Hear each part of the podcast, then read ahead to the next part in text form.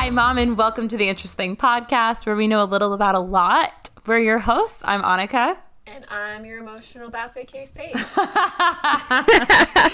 been a day. It's been a glass case of emotion. How are you today, Paige? I'm just great. How are you? I'm fantastic. I'm so happy to hear that. I'm so happy. My heart is so full. Oh, yeah. Your heart is full because my heart is full. Exactly. I'm all about sharing. All you really care about is just making other people happy. So, yeah. As long as I'm happy, you're happy, right? It's too real. God. It was an emotional chat before we got into this. Yeah. It's true. That's why my voice is kind of croaky. But you know what? I kind of like it. It's like a little like Phoebe season 3 Friends when she gets a cold. Yeah. And then who stole it from her? Monica. Monica stole it from her. That bitch. She does. All right. Well, we should probably not be doing a podcast on nuclear fallouts and probably do like some sexual podcast so you can use your new voice. But here we are. Right. Or I can just like, I could probably do an entire podcast on like Friends recaps. I really could. Oh, my mother-in-law would so be into that. See? Erin, you and I, we need to go to Friends trivia night. You can bring my bra. This just got so weird. It did. Just let it linger. Yeah. So, today's topic, like I just said, is nuclear fallouts. How qualified are we to be talking about this? I mean, we could be the least qualified people on planet Earth. 100%. I never even took physics. Oh, I took physics. I did not do well in physics. But I took it. I took earth science senior year of high school instead because, you know your strengths, know your weaknesses. Yeah, I did physics my junior year, and then the choices of science classes my senior year were all in the AP level, or I could do astronomy. Ooh. I went with astronomy. Yes, but anyways, back to nuclear physics. Yeah, so we probably should not be rambling as much as we are because this is going to be a long episode, so buckle up. Yeah, don't at me with your I thought I told you no more long episodes. If we haven't recorded in 2 weeks, you're gonna be okay. Push pause and just come back to it whenever you have a free second. You know that little button on your phone that has, it's a circle and there's 2 vertical lines? Just tap that. And then we'll stop talking. Exactly. And then you pick up where you left off. Anyways, I'm done bitching about our listeners. Thank you for listening. We love you guys. Yeah. We're, again, in no position to lose listeners. So. Listeners are Twitter followers. Without further ado, we are going to go to our interesting of the week, which is just me putting Paige in the hot seat and giving her... National Geographic's Nuclear Energy Quiz, Part 1. Woohoo! Okay, I just need to know. Mm-hmm. Like, you've, like, read through these questions and seen the answers. Am I about to get my ass kicked? No. There's only 5 questions, and they kind of set it up for you to be like, okay, like, this probably is the answer. You're not going to feel, like, totally dumb. Okay. All right. Question 1. Nuclear power is produced by splitting uranium atoms. The heat from the chain reaction that follows then boils water, which powers turbines that create electricity. Burning coal does the same thing, but how much coal would you need to rival 1 pound of uranium in terms of energy production? 300 pounds, 1 million pounds, 2.5 million pounds, or 3 million pounds?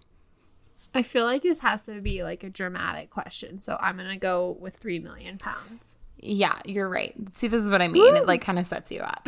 Yeah. Like, you know that, like, they want your mind to be blown. Yeah. So, the electricity produced by 1 pound of uranium is equivalent to the power generated by roughly 3 million pounds of coal.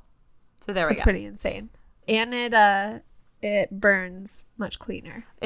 There's no pollutants when you burn it. The only pollutants that you get from nuclear energy is when they actually mine the uranium. So exactly. Pretty cool, huh? Next question goes into the 2 things that we're going to be talking about today. So the International Nuclear Event Scale rates nuclear accidents on a scale of 0 to 7, with 0 meaning no safety significance and 7 meaning major accident. How many accidents before the year 2011 have merited a 7 rating? 1, 2, 3, or 5? Before 2007? Before 2011. Before 2011. Probably just one, because did yours happen in 2011? Mine happened in 2011, yep. Just the one. Yeah, just mine. Ooh. Just Chernobyl, yeah. So Chernobyl happened in 1986, and then 2011 came around. We had Fukushima, and that was also a level 7. Yeah. I wonder what they have. What was it, like 9 Mile Island, the one on New York? 3 Mile Island in Pennsylvania. Yeah, that was a 5. A 5, interesting. Mm-hmm. Okay, noted. Question 3. In the harsh winter of 2010 to 2011, France's need for heating was so great that all 58 of its nuclear reactors were hooked up to the electrical grid for the first time in 6 years. About what percentage of France's electricity is from nuclear power? 25%, 40%, 60%, or 80%? I mean, again, I think they want this to be dramatic, so I'm going to say 25%. It's actually 80%. Oh, son of a bitch. First wrong answer. That's okay. I got that one wrong, too. But, I mean, that's a significant amount of their energy comes from nuclear power. That's insane. That's a ton of theirs. I don't even know what ours is. It can't be that much. Ours is 20%. That's sad. But it's like, I get it. Nuclear power is such a tough subject because it burns so clean and requires so much less, maintenance, but if it goes bad, it goes so bad. Horribly bad. Catastrophically bad. We'll get into that. Yeah. There's a whole podcast on it. Listen up. Hey. Question 4. What country opened the first civilian nuclear power plant in 1954? The United States. Civilian nuclear power plant? Yeah, I think what that means is like it powered electricity for civilians. Oh, okay. Yeah, like no, just random civilians just like volunteered to run it. Just Joe Blow in his backyard with a nuclear power plant. That sounds like quite the Soviet Union thing to do, which actually is one of the options. So we have Soviet Union, United Kingdom, France, or United States. Soviet Union? Good job, Paige. Hey. I just know because of mine, it was like Chernobyl was powering like 300,000 people or something. I'll get into it. All right. And then final question. What country uses the most nuclear power? Russia, France, United States, or China? I'm going to say France. 80% is a lot. I'm going to say France. It's the United States. We use the most? Yeah, I think it's just like, so the U.S. only 20% of the energy is nuclear power. But I think like when you scale it to France, like the size of France versus the size of the United States, we use the most nuclear power. Got it. Okay. Well, go us in that regard, I suppose. Yeah. So pretty sweet. Anyway. Thank you so much for playing. That is, how qualified we are to be talking about this in a nutshell. And now's your time to back out. But please don't. It'll be fun. There's some fucked up shit we're going to talk about. So just please stay tuned. So that was kind of like a good background of nuclear energy. I don't know about you, Paige. I felt like a total dumbass when I was researching this because prior to this, I had no idea why nuclear energy was a thing. Like, I knew that it burned cleaner, but that was about it. Like, I Googled, I was like, what's the difference between a nuclear bomb, an atomic bomb, a hydrogen bomb? Update, I still don't really know the answers to those questions, so don't ask me. There's, nuclear fission, there's nuclear fusion. It's confusing. I had to definitely dumb it down for me. So I kind of created a list of nuclear energy fast facts to kind of go through just sort of like the very, very basics of what this is, so you kind of know what we're talking about. And so we kind of know what we're talking about. So nuclear energy is a form of thermal power. So it's heat energy that is converted into electric power. So heat produced from nuclear power plant becomes electricity. So other types of thermal power include coal, solar, geothermal, waste incineration, and natural gas. The majority of those use fossil fuels. There are renewable energy sources that are on the rise. We've all heard of these, like wind, hydroelectric, wave, you get it. Mm-hmm. So as of 2014, the International Atomic Energy Agency reports that there are 450 nuclear power reactors in operation in 31 countries. As I said, 20% of electric power in the United States is produced by nuclear power plants, but 10% of the world's energy comes from nuclear power plants. Wow. It has the lowest environmental impact since it doesn't release any greenhouse gases. And an MIT study predicted that we could eliminate 25% of future carbon emissions with a threefold increase in worldwide nuclear electricity. Dang. And like we said in the quiz, the International Nuclear and Radiological Event Scale, the INES, was introduced to measure the magnitude of nuclear disasters from 0 to 7. 0 is just like very insignificant problems, whereas level 7 is like very significant problems. Yeah, disastrous, really. Yeah, like big nuclear fallout. Yeah. Throughout history, there have only been 2 level 7s, and we are going to be talking about those 2 incidents today. Woo-hoo. Let's just jump right into the first one. Let's talk about Chernobyl. Paige, take the mic. Hey, Chernobyl. I shouldn't be saying that so happy because it's quite devastating. It really is. So, like, right now there is that limited series on HBO literally called Chernobyl, which does a much better job than I ever will of explaining any of this. Shh, don't tell people that, Paige. It's pretty amazing limited series. They do really good, especially considering that, like, the, like, main character is, like, this nuclear physicist who, in the end, like, kills himself, but also, like, tells the truth about what really... Ooh. Well, okay, it literally happens within the first 15 seconds of the show. So let's get some perspective, people. It's not a spoiler. I do have beef with the show, and it's so stupid, but everybody has a British accent, and this it's so weird. Is in the Ukraine. It's in Ukraine.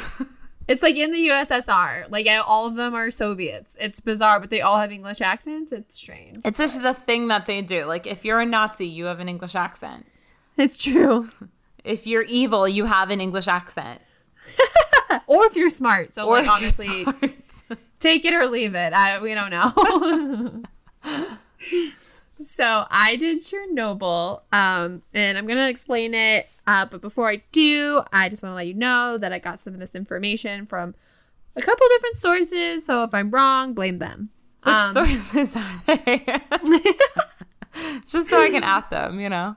Okay, exactly. So there was an All That's Interesting, which I like, just like the name of the platform. So that's why I clicked on it. All That's Interesting article by Marco should have practiced this. Margatoff. And then I obviously looked at Wikipedia because it's life. Yeah. And the History Channel, they did a documentary on Chernobyl, obviously.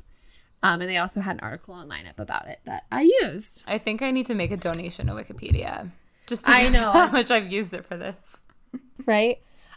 I'll start donating to Wikipedia when we start making money off of this. Ah, fair enough. Just see? Donate to our Patreon. Just kidding. We don't have a Patreon. No. Yet. Anyways, so Chernobyl. Woo. So now that we realize how fully incapable I am of speaking to nuclear physics, I want to give credit to the sources that I looked up and, the HBO documentary, because they essentially break it down in a way that us normal humans can kind of understand what happened at Chernobyl. Wait, it's not an HBO documentary. It's No. A miniseries. Not a documentary. Okay, cool. It's a limited series. Good. She's right.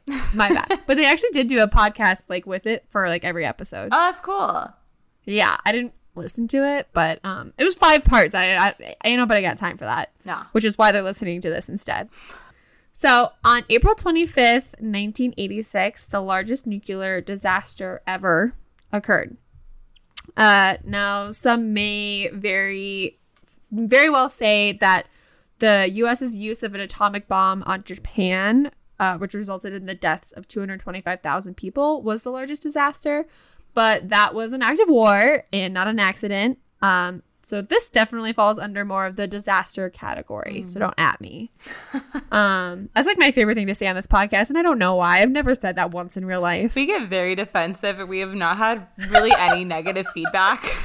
So this comes from a place like maybe we should talk to a therapist about why we feel so defensive. But it's so true. It's so true. Anywho, the Chernobyl nuclear power plant was located in the northern part of the Ukraine near the city of, I'm going to really mess this up, so you're welcome, Pripyat. I don't know. I've been watching the HBO series, and I think they say Pripyat. Pripyat? Okay. See, there's going to be another name in here that's not going to go well, fam. But I mean, we have Russian-esque names, and we have Japanese names in this. So it's going to go really well. It's just going to be a complete butchering of 2 languages, and we apologize. So anyways, it's located in the Ukraine. Chernobyl had 4 nuclear reactors generating power. These 4 reactors were a specific design that was only made in the USSR, that from the very beginning lacks certain safety mechanisms other countries, such as the United States, who had similar programs, prioritized, including a functional emergency shutdown button or a concrete overhead designed to protect the outside from any accidental explosion. So that's important to note when I go through this, is that there are, it's been quite some time, there are additional safety precautions that have been, milestones that have been met since then. Mm. But the USSR literally gave 0 fucks. There were precautions back then that other countries took, but they didn't care at all. Mm-hmm. And honestly, if you watch the HBO series, there's like one part at the end when he's like finally explaining this and they ask why. And he's like, because we're the USSR and it's cheaper this way, which is so sad. I mean, solid answer. They're all about safety there. Exactly. On a mild spring day, it was the lack of these mechanisms paired with gross incompetence and negligence that led to the estimated death of over 93,000 people and lasting health effects on countless more. There are widely different numbers regarding the full death toll.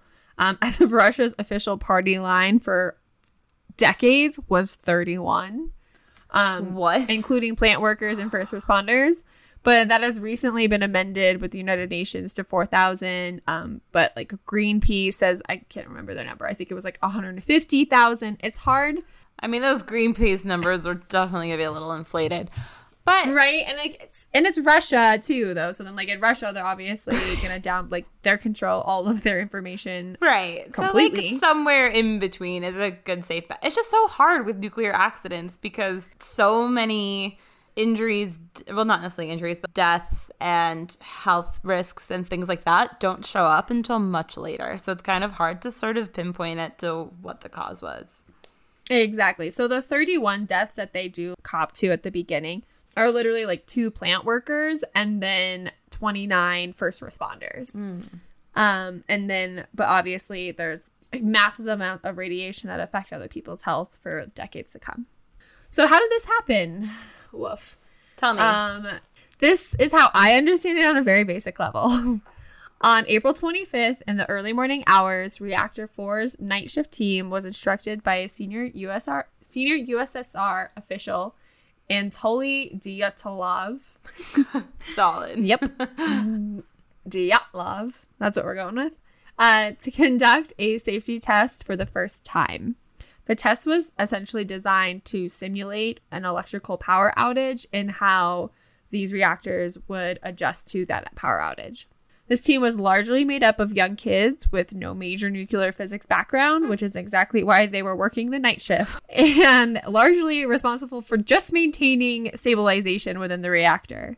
Now, in order to conduct this test, the reactor needed to be reduced to about half power. It's important to understand that the way the USSR machines works, the lower the power, the less stable the reactor actually becomes. When the team sets on reducing power, again, in an exercise that was never completed or practiced beforehand, they reached a certain point and the power began to fall super quickly. After enacting a few safety protocols, they're able to hold the reactor's power at about 200 megawatts. Don't ask me what that means. I just know that number. Now, the proper thing to do in these circumstances is to abandon the safety test and wait for the reactor to naturally rebuild power, which can take several hours, if not days. However, Anatoly Dyatlov, again, the man in charge of this exercise, insisted on forcing the power up by removing these stabilization rods located within the reactor. Again, so they're called stabilization rods. They're meant to stabilize the reactor. But by removing them, you're actually creating additional reactivity, which is making your power go up, in theory. So again, by removing the rods, the power should increase, at which points the rods can be reinserted. But because the reactor has become unstable and essentially being poisoned from within, the removal of the rods only worsened the condition in the reactor without any real power boost. Again, Anatoly Dyatlov insists on pushing on with the test despite the lack of appropriate power necessary, which was 700 megawatts. The team presses on, and soon they see that the now poisonous reactor is building power so quickly that it cannot be controlled. Before they know it, the Reactor 4 has hit max power, like the max amount of power that can actually be recorded on the machinery, but it's still growing power. So they have no idea what the actual max level of megawatts that the reactor hit before it exploded, because the machine physically couldn't quantify it. So when they realize this is happening, in an effort to keep reactors safe, there is allegedly an emergency shutoff button located on each reactor. However, as we learned above, the button was faulty in all USSR nuclear power plants. Instead, when the button was pressed by the now, frantic testing team, who have no idea what the fuck they're doing, it inserts every single one of the stabilization rods that had been taken out. It inserts them all back into the madness at once. However, these rods use graphite tips, again, because they were cheaper. And these graphite tips instead... they cause reactivity to increase before the stabilization rods take over. So when these rods were all inserted at once, it caused an explosion. So the first explosion was actually that of pressure and steam that had been building up as the reactivity grew. But it surged the reactor's protective cover off, and now it has essentially exposed the reactor, and it becomes... It becomes a nuclear bomb. Once the reactor is exposed to oxygen, a massive fiery explosion occurs. And extraordinarily, honestly, it kills two plant workers immediately. But again, that's just the beginning. So the two plant workers that were killed immediately were in close proximity to the reactor. And so they're, again, counted in the death toll from the 31. But again, it just gets worse. So that's essentially how the accident happened. Again, it's just negligence. And just putting children in charge of doing a safety procedure that has never been done before. Yeah. And essentially there's theories that these kids were never supposed to be the ones to be doing it. It was supposed to be a more trained and seasoned team. But the experiment, the Anatoly Dyatlov guy, wanted to get this done, and there was a certain window where he for different political reasons needed to have it done, so he just decided to do it with this night squad, thinking he was entirely too confident in his abilities to understand what was happening. And that's like one thing that's noted is that these kids were constantly telling this guy that like this was wrong, this wasn't going right, and he just kept telling them to press on. And like this is like the USSR, and so like, you know, you don't do what you're told by a government official, like you're dead. It's like letting the medical intern perform open heart surgery. Exactly. And a lot of these kids actually ended up dying thereafter. A very slow and horrible death of acute radiation poisoning. So that's the disaster itself. I'm gonna just sort of provide you with some like aftermath facts. So I'm not gonna get into, you know, I could go into this for hours, but I'm just gonna give you some quick facts of the aftermath that are just like important to know, and they're kind of shocking. There were many safety systems that were in place to prevent this disaster from ever happening, but they were actually manually turned off by the team in order to continue the experiment. Again, just to sort of further this nuclear physicist agenda. So it definitely was preventable, but they turned off all of these different safety protocols. 28 workers and firefighters succumbed to acute radiation poisoning during the first few months of cleanup, and dozens other were badly sickened. Acute radiation poisoning is pretty much the most horrible thing that you can ever imagine. Like, it doesn't sound awful because you call it, right? It's acute radiation right? poisoning. It's cute. But like, it's pretty bad. Nope. Yeah. Essentially, you become... You're oftentimes like burned in general. Like your skin has absorbed so much radiation that you become violently ill. And then sometimes there's like sort of like a couple days of reprieve where you think you're fine, and then you're like your skin begins to like eat itself. Oh. And then you die. It can take days or it can take weeks, and they just have to sit there. I mean, this is like the USSR. You think they would have done some mercy killings, but whatever. God, yeah, really. So for days, the reactor was on fire without any coverage, which caused more and more radiation to seep into the air. It was seeping into the air and without like any stop in sight. But of course, you know, the Soviet authorities largely kept this away from their own citizens because they control the media and they control all information. They kept pretty much everybody in the dark, including people who like lived within close proximity. Oh, that's not good. But on April 28th, however, their Swedish air monitors detected large amounts of radiation in the atmosphere that seemed to be coming from the USSR, and they alerted the rest of the world. And essentially, like, once the West became aware, obviously it blew up because it's the USSR, then they had to sort of come clean. But, you know, only partially clean because they get to control their own information. So after a little bit of time, they sort of became more aware of what the aftermath of this massive amount of radiation was going to be. And they realized that they needed to evacuate the immediate area. So this actually displaced 300,000 people from their homes due to contamination. Wow. And so like 300,000 people were essentially picked up and moved, and the areas that they were moved from, they have never been able to return to because the contamination is still so massive. After the fact, there's been massive spikes in cancer rates. Numbers are really hotly contested because, again, it's the USSR.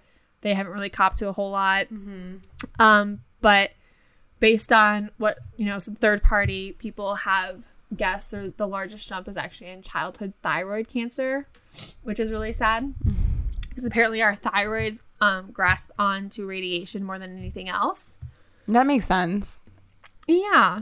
And then this is like what I thought was the weirdest shit. Chernobyl will not be even remotely inhabitable again for 20,000 years. 20,000 years? That's how much radiation is like within the ground and the water and still in the air. And like even just like in the materials, there was a hospital that the Chernobyl so essentially as soon as like the firefighters and the workers got to the hospital, this very smart nurse realized that their clothes were covered in this radiation and that they needed to take them off. So they took them off and they threw them in the basement of this hospital, and their clothes are still there, and they like show just the little room with their clothes in it, show like some of the biggest spikes in radiation in the region. Oh my God. Like, I can't even imagine how many people that explosion affected just on the first day. Like, I mean, the firefighters who showed up there, like having no idea. They thought it was just a fire on the roof. Yeah. Yeah. They're not trained for this. They have no idea. No idea. And then, like, you know, all the loved ones that they go home to afterwards, that they have all this radiation on them that they're unaware of. All the people at the hospital just trying to help and do their jobs are exposed to all of this. It's like Ebola on a whole other level, you know? Right. But it's like an unseen Ebola. It's not like it like takes hold. Like it just like silently lingers. Yeah. You know, this is what, 1987? I'm sure people back then knew the long-term effects of radiation and how it can become airborne and... Yeah, exactly. It's crazy. Like, it affected... it leaked into Western Europe and even parts of the East Coast of the United States. The radiation could be detected that far away. Wow. It's not. So that's Chernobyl on a very basic level. That was actually not that long. I'm impressed. Yeah. Thank you. I tried to keep it slightly manageable because I was like, oh, I can go into the aftermath where essentially they had to use sacrificial soldiers to cover up the reactor, and they had to use sacrificial miners to build underneath the reactor so that it could essentially be buried. But so when you say sacrificial, like, these people are going on suicide missions, essentially. Essentially, they're going on suicide missions, with most of them without knowing that's what they're doing. Wow. Yep. I can't even imagine that. I mean... Yeah. You know that somebody... Like, the people giving them these jobs had to have known that they were sending these people on a suicide mission. And to not even tell them is just absolutely shocking. Yeah, but it was, like, essentially it was very much of, like, the greater good scale. They're like, okay, well, we're probably going to lose blank amount of people. But if we just let this bitch burn, it's going to kill the radiation itself. It's only going to grow.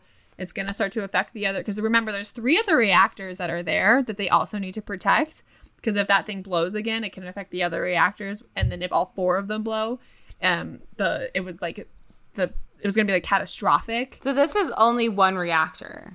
This is just one. This is just Reactor 4. Wow. Yeah. So there's 3 additional reactors, which they actually, in real Soviet fashion, opened up a 1.5 years later. Man. And then these people just worked right next to this, like, horrible radiation, open radiation sore for years. And then once the Ukraine became independent, quote, quote, of Russia, they shut it down. So that's my happy story. That's mind-blowing. Just the negligence involved in that story irks me so much. All to complete a safety test and have it checked off. And Russia very much did try to hide the fact that it was negligent and the fact that there were so many things wrong within the machine itself built by them that caused this.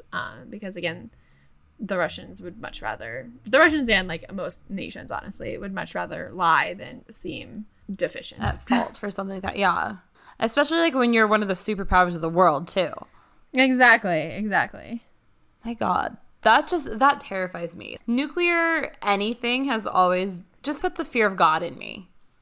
Yeah, right?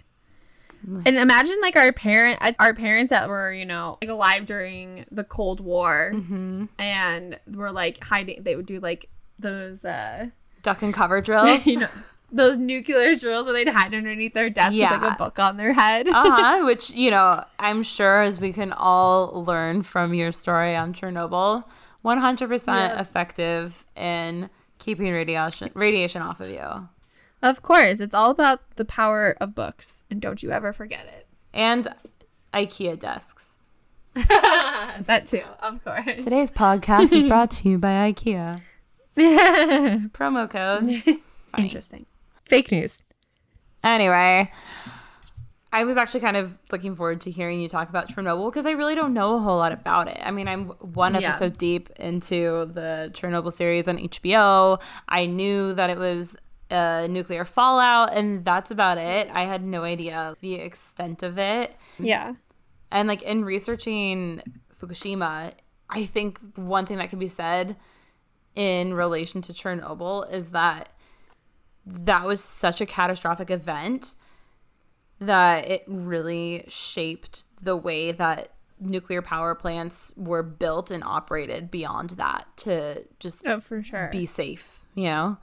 Until like the first accident happens, everyone can convince themselves that it's never gonna happen, right? And then like once it becomes real, obviously like the world didn't like turn its back on nuclear power, but they realize that like not only do you need qualified individuals operating these machines, but you also need proper machinery and, you know, people who can be trusted to be accountable for them.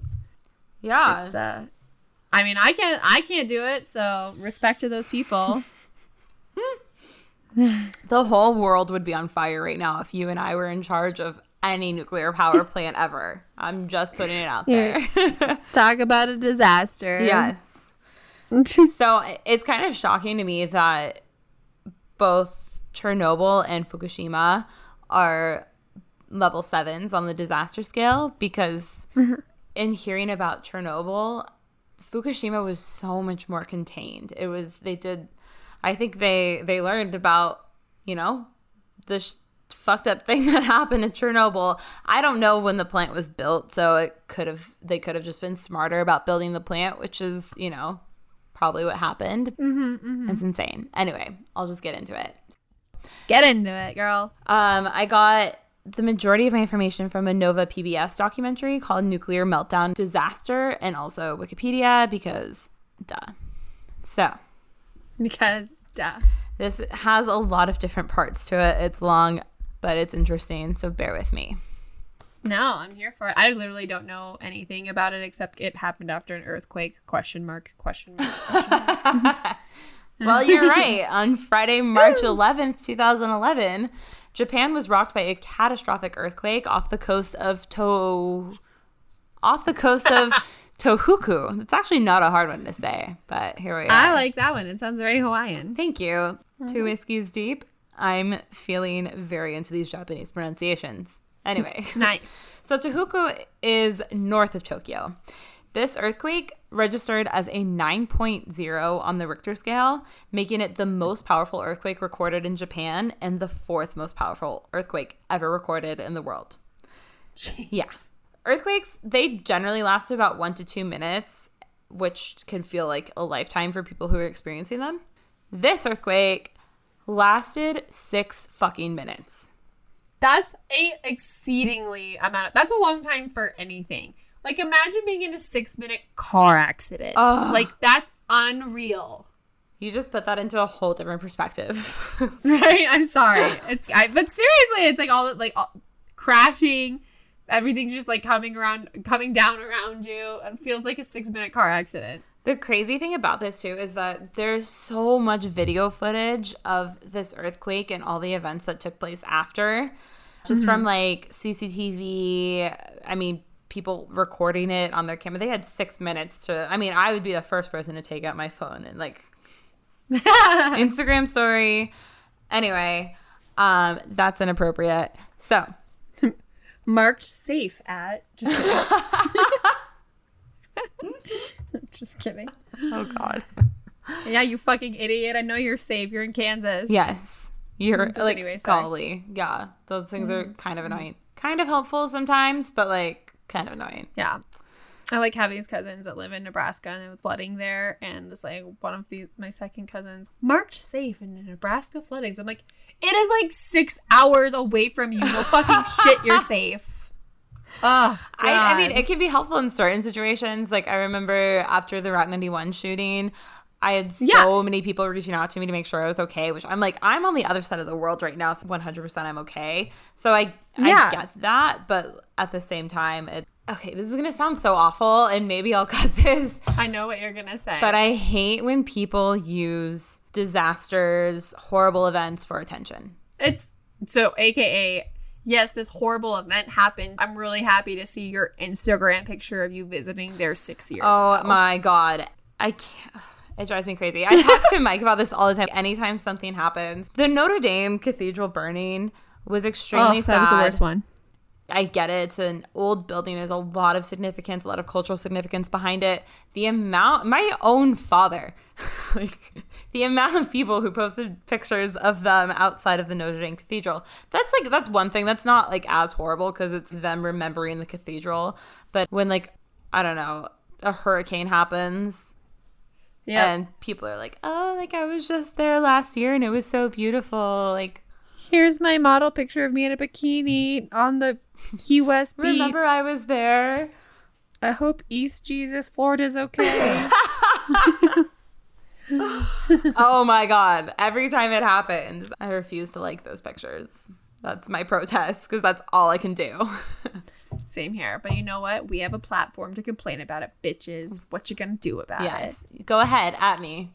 Please do. Please do. Tell me the significance of your post of you in a bikini on the beach. Please. We don't have anyone artsy enough that we listen to this that would do fan art. So I'm going to do my own fan art where it literally just says, yeah, come on, at me. At me. Says the most defensive podcast, unfamous podcast of all time. Yeah, the most defensive, unfamous podcast. That's gonna be a shirt that you and I will wear because we're the only ones. Anyway, whatever. It's a marketing tool. Guerrilla marketing, people, get with it. Ooh, into it. Okay, so as we were talking about 20 minutes ago, Japan was rocked by a big earthquake. So.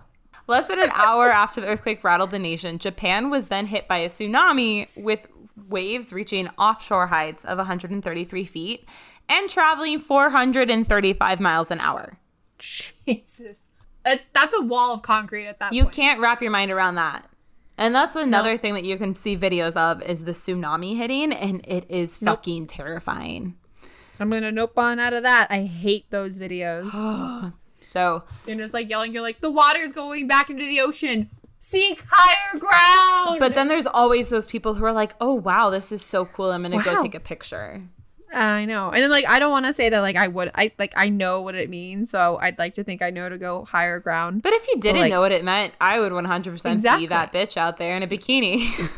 100% being like, wow, look at this. This is insane. And I'd probably do a nice little sprint down it. Yeah, so no shame to the people who have done that, but just don't.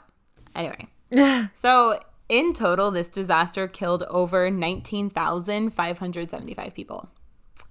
That's insane. Yeah. I can't imagine a natural disaster killing that many people in America, honestly. It's insane. It is, and especially in a first world nation too, where you have infrastructure, you're prepared for disasters on a huge level, and it's still killing almost 20,000 people. It's mind-blowing. Yeah. And you have to, there are so many people per square mile in the country of Japan. Mm-hmm. It's a small country, but there's a ton of people there. So that's, another contributing factor to this. But let's backtrack for a minute because we are talking about nuclear disasters. So let's talk about the Fukushima Daiichi nuclear power plant and how it operates, and I'm going to explain this in a way that's going to make me sound so much more intelligent than I actually am. Let's see if I can do this in less than 60 seconds. So, nuclear reactors are fueled by uranium, which is an element that naturally splits apart, releasing neutrons. When a nearby neutron fires into a uranium nucleus, it becomes unstable and it splits again. So each time an atom splits, it generates heat. And the generation of heat is what produces energy. So they want to ensure that the uranium does this reaction as often as possible. So in order to do this, after the uranium is mined, it is then enriched, formed into pellets, and then stacked into fuel rods. And this ensures a healthy chain reaction by keeping a lot of uranium close together. And in addition to these uranium rods, they also have control rods, kind of like what you explained in Chernobyl. And these I called them stabilization rods. There you go. That could be wrong. That's just the Ukrainian pronunciation. Exactly. So the control rods absorb the loose neutrons, so it basically stops the nuclear fusion from happening. And these rods can be moved in and out of the fuel to control the rate at which this happens. The end. Science class over. Class dismissed? Yes. Class dismissed. The professor has left the building. All right. Over at the Fukushima Daiichi nuclear power plant, things were generally okay after the earthquake, even though it was the fourth most powerful earthquake that ever was recorded. This plant, they thought about this in advance, and it was built with seismic sensors, so automatically these control rods would be inserted to stop the fission reaction. And this actually has a name. It's called a scram. And there's a routine drill for this at power plants. So noted. Fukushima Daiichi has 6 reactors total, but only 3 were active at the time of the earthquake. So those 3 reported to have successfully scrammed shortly after the earthquake hit. Now, even though the nuclear chain reaction has come to a halt, the uranium is still extremely hot and needs to be cooled down. That generally takes about 24 hours for the system to cool the uranium down to below 212 degrees, and that's what's called a cold shutdown. So, of course, all of this is accounted for when they built the plant, as the most important aspect of nuclear energy is keeping it all contained. So after the uranium pellets are put into the rods, they're placed. This is just like how... Okay, backtrack. This is how they built the Fukushima Daiichi power plant. And just kind of like in contrast to Chernobyl, here we go. So after all the uranium pellets are put into rods, they're placed underwater in steel pressure vessels. Then those are surrounded by a concrete and steel structure. And then all of this is inside of a reactor building. So this is like having an IUD while being on birth control and still using a condom. It's like... I like this metaphor quite a bit. Thank you. I'm just trying to relate to our listeners. I like it.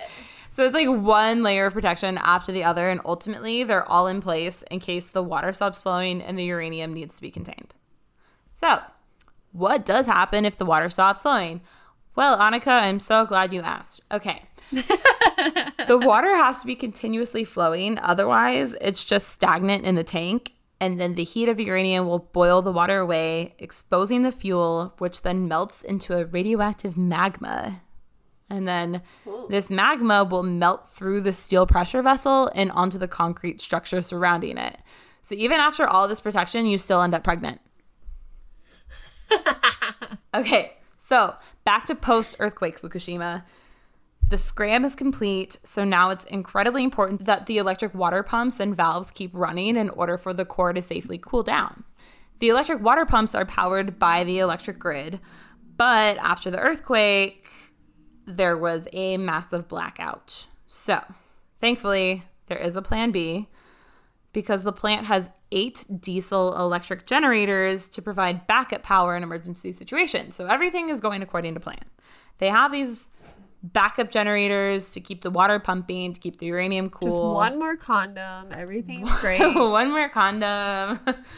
Then the tsunami warning came, and along with it, the prediction of 10-foot-high waves. So the main buildings at Fukushima are located 30 feet above sea level, so the threat of a tsunami wasn't that great in that area. But 25 minutes after the scram was complete, the first of 7 giant waves make landfall, and it was fucking nuts. So in this documentary, as I said, there's actual footage of Fukushima workers that are running up a hill, and one is even heard yelling, "Hurry up, it's coming, the tsunami's gonna catch you." Ah! Yeah. And then you see it hit. So, 10-foot waves, my ass. The tallest surge of water was nearly 50 feet high. And again, Fukushima, 30 feet above sea level. So, this is over 2 times the height of the seawall.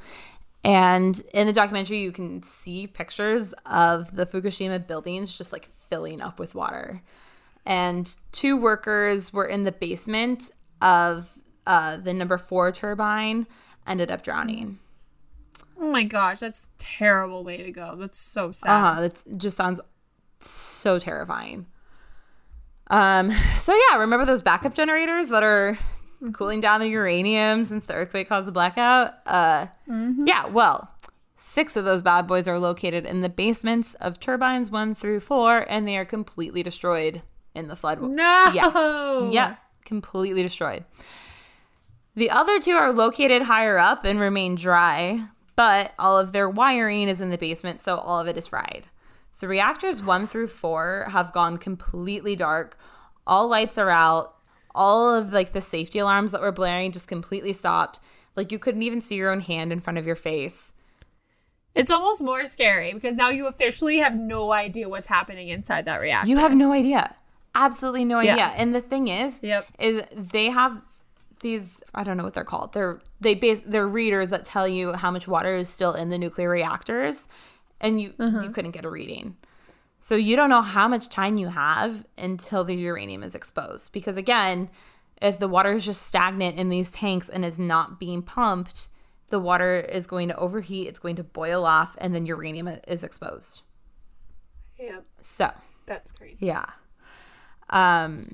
This is called a station blackout, and it's probably the worst phrase anyone ever wants to hear while they're working in nuclear energy. So a station blackout means, despite all of this, you are the Duggar of nuclear reactors, and you are pregnant. Yeah. I've been sitting on that joke for at least 5 minutes, everyone. Oh, my God. Thank you so much for sharing. Yep. Just had to wait for the right moment. You're welcome. Please continue. Hasn't listened to a thing I said in the past 5 minutes. Just no, I have to. Just repeating the joke over and over in her head. Don't forget it. Don't fuck this up. Oh, that's good. All right. Mm-hmm. So 15 minutes after the tsunami hits, the Tokyo Electric Power Company, or TEPCO as it's called, which is the plant's operator, they alert the government and they say, hey, we have a situation. And nobody had ever anticipated this scenario, and there was no manual on how to handle it. So they're all racing against time and could only guess what to do at this point. They tried to get generator trucks to come bring more backup generators, but the damage from the earthquake and the tsunami made it a very slow process for the trucks to arrive. The electrical system was beyond repair, and once the generators did arrive, they couldn't even be connected. So they all ran out into the parking lot and began to raid all of the vehicles in the parking lot to get as many batteries as possible, which is why they're all engineers and I'm not, because I was who thinks going to say that. I was like, these are nuclear engineers. Yeah. That is proof right there. Because I would just sit there and cry. I would. I'd be like, it's over. Right? I'm like, goodbye, what good world. God. Oh, no. Okay. So it took them a few hours to figure out how to rig up the batteries, which they now say was a waste of valuable time. But 6 hours after the tsunami hit, they were able to connect the batteries to generators and got some instruments to turn on, and they could now see how much water remains in the reactors. So reactor 1 generally has water 20 feet above the uranium, but at this point, it was only 8 inches above the uranium. I would be like, oh, it's almost better not to know. Nope. Did I just say 8 inches?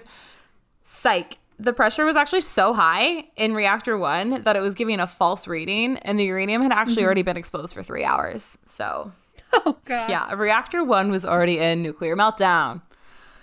Now comes the question, who do we evacuate? Tokyo is located 149 miles south of Fukushima, and 50 million people live within that diameter.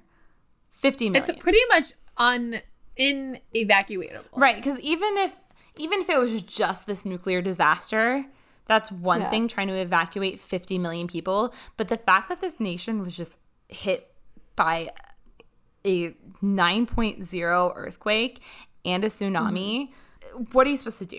Yeah. It's insane. Prime Minister Naoto Kan said, if Tokyo needed to be evacuated, I feared the entire nation of Japan would be paralyzed by chaos for quite a long time. He's not wrong. That evening, everyone located within just a 2-mile radius of Fukushima Daiichi were ordered to evacuate in order for radioactive steam from the plant to be vented. So they wanted to vent the steam to release some of the pressure so that this wouldn't happen with any of the other, because there's there's 6 reactors, 3 of them are operating. Yeah. So the next morning, the Prime Minister arrived in Fukushima. And so in order to vent the reactor, they needed to manually vent 2 valves, manually open them. So one worker in the documentary said that he felt as they were putting together a suicide squad to, like, go and open up these vents. You know, that's funny. I mean, it's not funny, but in Chernobyl, essentially, like, after this meltdown, they needed to release the cold water in order to cool down the reactor from the bottom. Mm-hmm. And so they sent 3 divers in, 3 workers who would know how to do it, and they called them a suicide squad. Oh, wow. It's a thing. Yeah. I know. Shitty movie, but... Terrible movie. Come on, Jared Leto. I was so hyped for it, too. They really... Me, too. Like, they hyped up his character way too much. Honestly, marketing team, A+. You had the entire world fooled. Mm-hmm, they did. Production team, you're trash. Marketing team, if you want to do the marketing for our podcast, by all means, go right ahead. I will give you $4. Huh? And a Snickers. Half a Snickers. I was hungry. Alrighty. So, yeah, they have the suicide squad. One of the valves was opened, but the one below it was not, because the workers aborted their mission since the radiation levels were too high and it would need to be done remotely. They figure out how to do this, and the valve is open and the pressure starts to drop. Let's go back to the uranium that is fueling these power plants. The uranium is encased in zirconium, and if that gets too warm, a chemical reaction between the zirconium and the water steam produces large amounts of hydrogen. So all the reactors are sealed with a dome top, and that dome top can be removed for the sake of refueling the reactor. And the pressure in Reactor 1 starts to build up so much that the dome on top of the reactor began to lift. Hydrogen is escaping from this dome and goes into the building 1, and it's mixing with the air. And this gas is extremely flammable. So at 3:36 p.m. the following day, Reactor 1 exploded. Yeah. 5 workers are injured, and their fresh water supply is scarce. But they successfully injected seawater into their reactors. The upside to this is that they prevented more meltdowns, but the downside is that seawater is very corrosive and would destroy the reactors completely. Going back to just nuclear energy in general and the pros and cons of it, one of the biggest benefits of nuclear energy is that it is very cheap to produce, but there's a huge cost in building the reactors. So, like, the initial cost of nuclear energy is very high, but then once that is covered, then it becomes very cheap to produce electricity.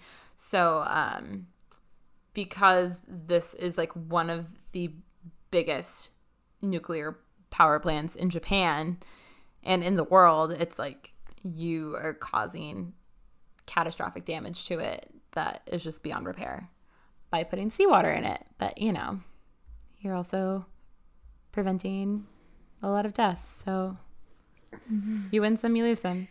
Anyway. I mean, that's what we just talked about with Chernobyl. Yeah. You gotta put in the money if you wanna make it safe. Uh-huh. So, yeah, like I just said, the upside to this is they prevented more meltdowns by putting the seawater in, but the downside is that the seawater is very corrosive and destroy the reactors. So the TEPCO headquarter tells the superintendent over at Fukushima, his name is Yoshida, to stop putting seawater into it, and they need to seek government approval.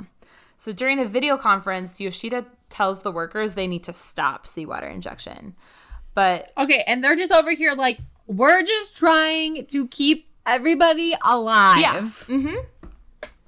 That's exactly it. And that's how Yoshida saw it, too. So before he had this phone call, like the video conference, he pulled all of his workers in, and he said, just so you know, I'm going to tell you to stop putting the seawater in, but ignore it. It's just for show. I want you to keep putting seawater in. So that's exactly what happened. Yeah. The video conference happens. Yoshida says, like, stop putting in the seawater.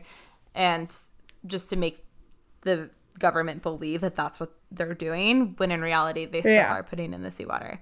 He's like, you fucking idiot politicians, you literally don't know dick about this. Don't tell me what to do. Prime Minister Kan has said, though, that he believed Yoshida did make the right decision and that it would have been a lot worse had they stopped the seawater injection. So at least we've come around. Exactly. But now on day 3, Reactor 3 started to become unstable. By Sunday morning, they are unable to open the valves. The core is exposed and meltdown has started. Yoshida orders the workers to retreat to the emergency response center out of fear of another explosion. The pressure began to plateau and the order was lifted. So they had about 50 people positioned around Reactor 3, and out of nowhere, the explosion happened. So, yeah. Miraculously, only 11 workers were injured in the explosion and no one died. Wow. Yeah. So once everybody was accounted for, they noticed that the water level in Reactor 2 was beginning to drop. So early the next morning, they hear an explosion, which everyone believed to have been the inevitable demise of Reactor 2, but they were surprised to see it was Reactor 4, which was shut down for maintenance. The only ones that were in operation were 1 through 3. So they're we weren't even supposed to be worrying about this asshole. Exactly. And this motherfucker just went and blew her shit up. So here we are. Went and blew her lid. 650 workers were immediately evacuated, while Yoshida, I think I called him Yoshido earlier. I think it's Yoshida. I don't know. Jury's out. But Yoshida and other supervisors would stay behind. By day 5, the evacuation order has now been lifted and workers start to come back. And now the worry is shifted to the spent fuel pools that sit in these pools of water that are high up in the reactor buildings. And the pools hold all of their uranium, both spent and new. And there's millions of uranium pellets throughout the 4 reactors. And they're literally just sitting at a bottom of a pool of water that doesn't have any pumps. So if the water goes dry, they can catch fire, which would release a catastrophic amount of radiation. Yeah. If this happens, then there would need to be a mandatory evacuation for everyone 150 miles away from the plant, which includes Tokyo, which would then be uninhabitable for decades. I mean, what did you say for Chernobyl? That's going to be uninhabitable for 20,000 years. Could you imagine if that was Tokyo with 50 million people? I mean, poor Japan doesn't have all that much land to give. They really don't. You can't just take away Tokyo. I mean, that's why they've mastered growing up instead of out. So, yeah. The fuel pool in Building 3, where the biggest explosion was, appears to be boiling away. So they bring in helicopters to dump seawater on it, but they can't get close enough because of the radiation. They then bring in a team of firefighters who specialize in high-rises because, as you say, Tokyo builds up, not out. Hey. And full circle. Full circle. And they're able to get the pool filled. So shout out to these guys. Yeah. Some stand-up dudes. And maybe some females, too. I'm sorry. I'm not trying to be sexist. Anyway. So power is fully restored to the plant 10 days later on March 21st. Reactor 2 did not explode because the Reactor 1 explosion ended up knocking out a door at Reactor 2, and that allowed the hydrogen and radiation to escape. So it took the pressure off, but at the same time, the wind shifted towards the land, and it sent high concentrations of radiation to the northwest. And that fallout will linger for decades. It's uninhabitable now.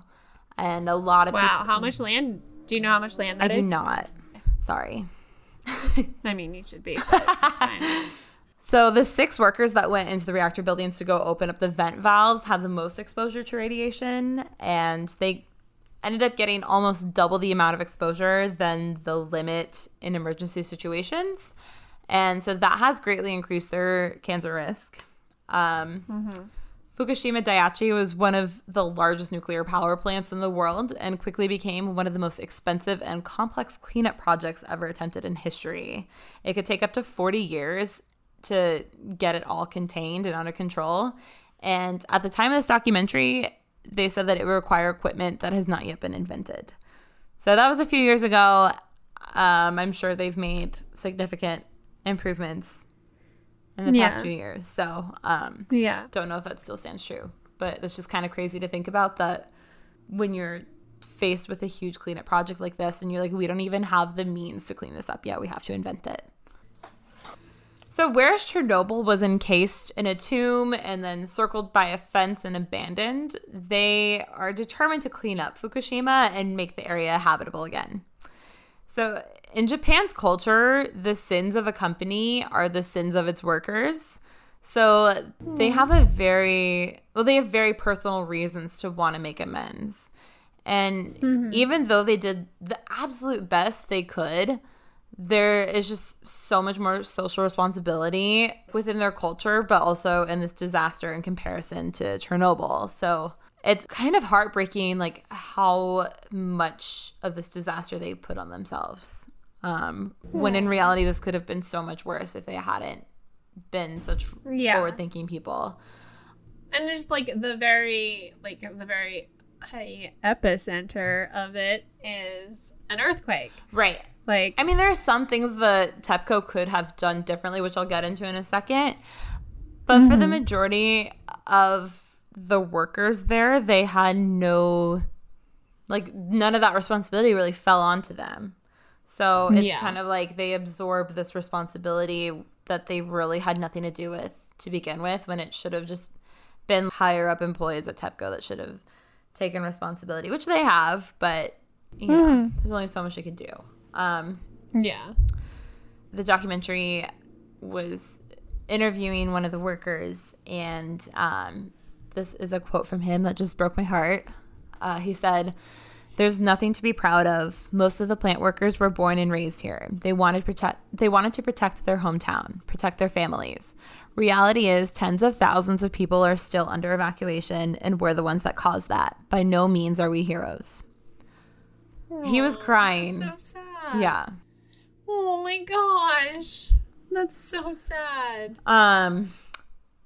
Personally, like, the little research that I did on this, I do think the workers did as much as they could in that circumstance. But like I said, TEPCO did ignore some things, so we'll go over that. There were two different tsunami studies that were pretty significant. One in the year 2000 and another in 2008. The study in 2000 was based on the possibility of a 50-foot tsunami, and the risks discussed in the study were not announced because, quote, announcing information about uncertain risks would create anxiety. What? I mean, I respect the commitment to mental health, I suppose, but dude! Like, this is not just something you pop a Xanax for. Like, no. Yeah. Exactly. So then 8 years later, there was an in-house study that stated there was an immediate need to protect the plant from seawater flooding in the event of a 33-foot tall tsunami. And TEPCO headquarters stated that prediction was unrealistic and they did not take it seriously. So we all know where that led to. So let's talk contamination real quick. The Japanese Nuclear and Industrial Safety Agency reported that radiation levels were 1,000 times the normal limit inside the plant and 8 times the normal limit outside of the plant. 154,000 people were evacuated, and most of those people have not been able to return to their homes. Radioactive material, I know, it's so sad. Radioactive material was showing up in food production, such as spinach, tea leaves, beef, milk, and fish. By 2012, radiation was no longer detected in food. Nice. In August of 2011, they were able to calculate the amount of radiation released into the air from the Fukushima meltdown, and it came to be about 11% of Chernobyl's emissions. That's so insane. It's, just like it, so much of this comes down to like safety precautions, how this plant was built. It's insane. I mean, it's like 30 years or not quite, like 25 years in the future. Everyone's like learned a little bit of a lesson, but still, that's impressive. And also, I mean, just looking at the governments of each nation and just like standards when it comes to this, there's exactly. You know, I think Japan has a little bit better of a reputation when it comes to safety. Yep. So all of the reactors were in concrete containment vessels, which helped prevent it from becoming a full-blown Chernobyl disaster. The majority of the contamination, though, was in the water, and both in the ocean and tap water. So Fukushima Tochigi, Gunma, Tokyo, Chiba, Saitama, and Niigata. Wow. Woo! All had reports. Woo! Are you sweating? Yeah. Woo. I need some antiperspirant up in here. All of these potentially made up countries. Oh, whoa. All these potentially made up cities I just listed off had reports of radiation in their tap water. And in 2015, Tokyo's tap water contamination levels were still higher than other Japanese cities, but not in like dangerous levels, just higher. So if you've like been to Japan in the past like few years, you're not gonna get cancer, I don't think. Yeah. Allegedly. Anyway.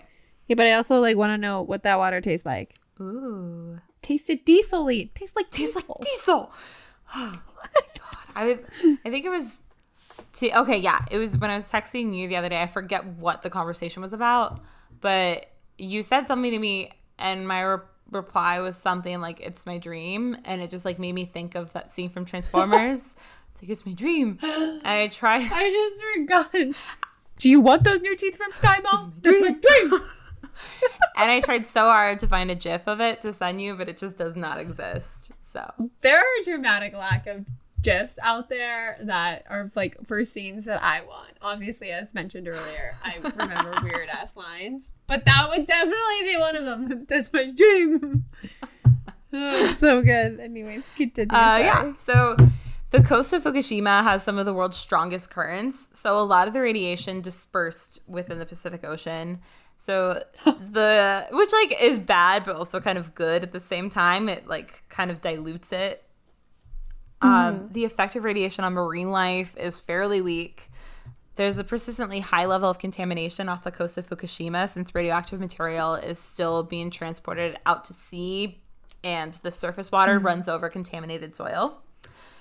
Mm-hmm. Still, radiation risks are low to humans and animals, and I'd say fun fact, but not really fun. Some radioactive fish were found off the coast of California, and trace amounts of radiation were even found in wine grown in Napa. So that's why that Napa drunk is just a little different.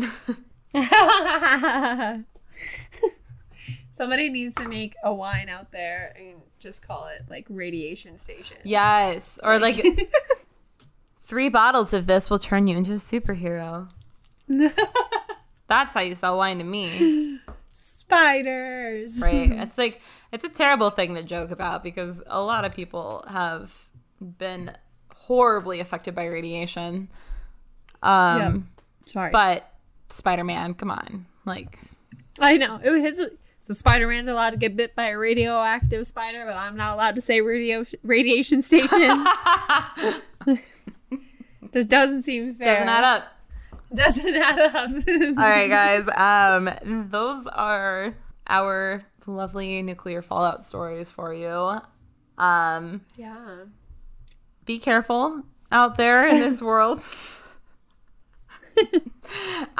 We did ask you guys for stories, for disaster stories, and like we said, you probably wouldn't have any nuclear disaster stories, and boy were we right.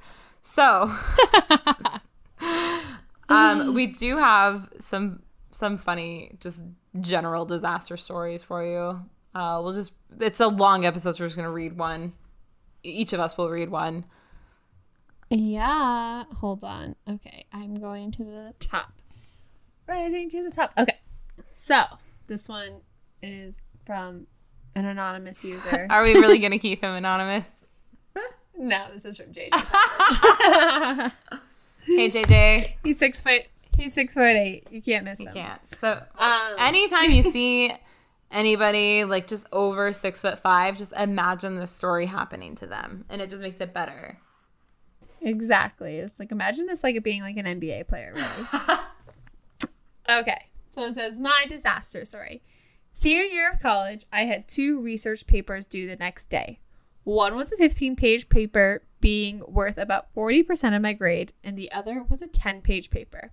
I opened up my computer so I could print them out so I could get my well-deserved A's. JK, C+ work at best. When I went to open up my computer, it crashed, losing both papers and all of my work from the other classes. My roommate drove me to the Apple store since I did not have access to my car. And upon arrival, the Apple nerd... He's still bitter about it. Right? And upon arrival, the Apple nerd who greeted me said, "Do you have a genius appointment?" I did not have a genius appointment. I explained what happened, and the employee told me that I couldn't be helped without a genius appointment, and their earliest availability was the next day. This was not an option for me, as I had to turn one of these in at 9 a.m. the next day. Being scared, frustrated, and angry, I started to cry because I would fail this class if I did not turn this paper in on time. Let me paint you a picture. I am a very tall man crying my ass off in front of a very small Apple nerd in a very crowded Apple store, creating a massive scene all in front of my roommate who would never let me live it down and would also tell everyone... which she did. I had created such a massive scene that they got me a genius person who found a version saved from 2 weeks earlier. Long story short, I cried in an Apple store, which resulted in barely passing two classes my senior year of college. And look at you now, JJ. You're thriving. Look at you now. You got that piece of paper. Sure did. Woo! All right. Thank you so much, JJ. That was phenomenal. Mm-hmm. Mm-hmm. I loved reliving that. Annika is the aforementioned roommate. I wasn't the one who drove him. Who drove him? Oh, I thought it was you. It said she. No, I wasn't me. I think it was Robbie. Maybe he just put she and he meant he. So this one is from Anonymous. Okay. It's a honeymoon story. Yay. Those are my favorite. And it's like a second party telling. It's not the actual person. So here we go. Mm-hmm. Going on a honeymoon, a girl decided to take X-Lax for that extra flat tummy look. Which I just want to pause and say, like, no. Horrible idea from the get-go. No, you're going on your honeymoon. You really want to be worried about having to poop all the time? Yeah, that is not how honeymoons should work. No. Oh, and like... this is the person that you married. Like, if you have a little bit of bloat from, like, you're drinking too much at your wedding or just, like, eating a lot on your honeymoon, who gives a shit? They still love you. They still married you. Anyway, right? Rant over. That's the hope. Yeah. So, bad decision one. Took X-Lax. The first night there, they didn't seem to kick in, so she proceeded to go on with her night getting wasted as fuck. The next thing she remembers is her new husband waking her up, telling her to get in the shower. To her horror, she looked down and realized that she was laying in a pile of her own shit. She got in the shower. Yeah. Whew. She got in the shower as her new husband bundled up the sheets and put them, of all places, outside of the door. If only... No! Yeah. If only there was footage of who had to find this disaster. Anyway. That was nice and short. Thank you so much, listener, for submitting that. Yeah, that's quite the honeymoon disaster. I mean, I thought I had a honeymoon disaster with... That's true, you did have a honeymoon disaster. Which I have talked about a little bit before on this podcast about my flight getting canceled while I was on it on Ambien, but that's nothing in comparison to this, so... No. Whew. I feel like just as we said earlier, I mean, I guess at least at that point, if this is going to happen to you, maybe it's best that it happened to you on your honeymoon because you're married. He's in. Yeah, I think it'd be so much worse if it was like a one-night stand or like just someone that you're casually seeing. So bad. Just knowing that you're somebody's like locker room story for the rest of your life. Oh, yeah. Like if that's your husband, he's not going to want to tell anybody that. But if it's your one-night stand, he's telling everybody. Oh no, it's funny. So if you could learn anything from this podcast, it's one, don't play with radiation, and number two, don't take X-Lax on your honeymoon, and save everything in the cloud. Yeah, it's your friend, guys. Okay. Yeah, Google Drive is your friend unless you're collecting child pornography, in which case, burn in hell. Burn in hell, first of all. And second, sure, go ahead, put it in the cloud. I hope you get caught. Jared. Fucking idiot. All right. And as for next week, our, you know, listener engagement task. So our next episode is going to be on PR, that's public relations for those of you who don't know, PR blunders. So, you know, I can't even think of any besides my own right now. The first one that comes to mind is, oh God, Malaysian Airlines. It was like, it was maybe a year or so after their plane disappeared, and they're like really struggling to try to get passengers. And so they like sent out this tweet and it was like, what are your like bucket list travel destinations or something like that? And just like the fact that they're calling it like bucket list travel. Bucket list. just no forethought there. Not at all. So they're just going to be fun stories. Like you don't have to be into PR or anything like that. It's just like fun stories about companies just totally fucking up. So if you want to send us your work blunders, that would be really fun. Yeah, so send us your work blunders. I know Annika and I both have a couple. So yeah, just get ready to relish in other people's embarrassment. Yeah, for sure. Yeah, after all these heavy episodes, you know, like between drugs and nuclear meltdowns and suicide. The last one. Suicide, yeah. It's just not a pretty world out there. So if your work blunder has to do with any kind of nuclear meltdown, please do not send it to us. You should have sent it to us for this episode, and you sucked. So here we are getting defensive with you again, but whatever. Exactly. I'm talking to you, Anatoly Dyatlov, or whatever the fuck your name is. That's your work blunder. Somebody's going to go out there and create an account with that name and give us a 1-star rating. Honestly, haters make me famous. Okay, Kanye. I can't be managed. And with that is our episode for you on Nuclear Meltdowns. Thank you so much for joining us. Yeah. And as always, keep it interesting. Love you, people. Love you. Fuck, I literally just stubbed my toe. Bye.